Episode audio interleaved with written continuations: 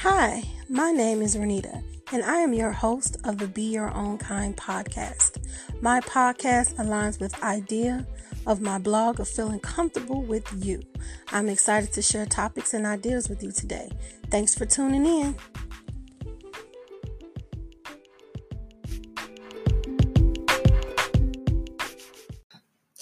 Hey, lovelies. This last past month has been surreal. Like, seriously, a pandemic has caused us to be in the house since March. The last week in April, my family lost our matriarch, and only 10 of us could be in attendance to the funeral. A countrywide riot has broken out, causing us to live by curfew and be in the house before sunset. It feels like God ran out to get batteries for the remote, and we are stuck in Showtime or HBO. All jokes aside, I know that God is in control, but still, I feel like I'm in a freaking movie. Today's episode is focusing strictly on loss. In particular, I want to open up about the loss of my grandma and some of the upsides of grief. But before I get into this, of course, I have to talk about my platform, BeYourOwnKind.com on this site, you can read new posts, listen to new episodes, and view new YouTube videos. While you're viewing the videos, don't forget to subscribe to my channel and leave a comment. I am always filled with so much gratitude for my supporters. Thank you so much for your support. Tonight is the night. You've been dating the man of your dreams and you've decided to take it to the next level but instantly you are reminded of the odor of your yoni and postpone the next level due to embarrassment. What if I tell you that you no longer have to be embarrassed by vaginal odor? Yes, it's true. Embrace Pangea Feminine Wash is a holistic and natural way to freshen your yoni and squash that embarrassment. Not only does it kill the odor, but it helps to balance your pH, reduce vaginal itching, excess discharge, and other imbalances. This product is also plant based and hyperallergenic, which is perfect for me because I am allergic to everything. I have been using it for a couple of weeks and I must say, I do feel the difference, and now you can too. So control what you can and gain your confidence back with Embrace Pangea Feminine Wash. Click the link below to order and receive a 10% discount on your first purchase.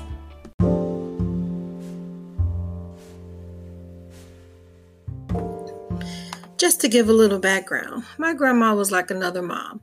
Summer camp was grandma's house, and after school was always at grandma's house. I was her bus buddy to the beauty shop, the mall, the grocery store, and to visit friends. In the summer, I went to church with her every Wednesday to help feed the poor. She taught me how to dress and speak up for myself and how to be a giver. As time went, she grew older. I grew older, and grandma was still there my visits lessened, especially when life was kicking me, but when I saw her, everything just seemed to be all right. This last Christmas, when I saw her, I just knew with me living two hours away and not being able to see her as much, she would have forgotten about me. When I asked her if she remembered me, she replied, I remember everything about you. Those are the words that resonate with me because I too remember everything about her. That's the thing about death. Life goes on. Will there be a time my memory will fade and I forget those little details about her I currently hold dear to my heart? So I try to hold to those memories, which lead to tears. When grieving, you try to rationalize if you've done or said something that they will still be here. The answer is always unknown, and I still have those thoughts racing through my mind.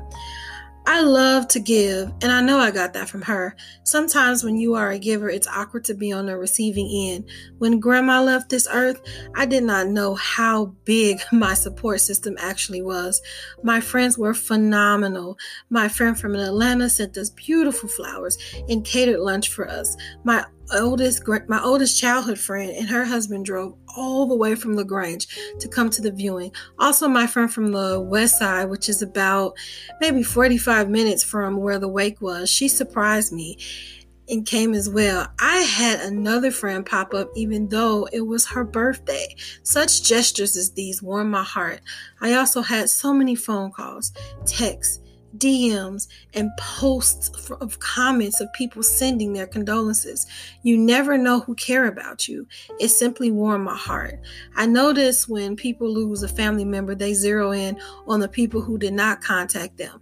But why focus on that when you can appreciate the ones that did? When grieving, it is always good to grab hold to as much positive as you can. During this time, I spent so much time with family.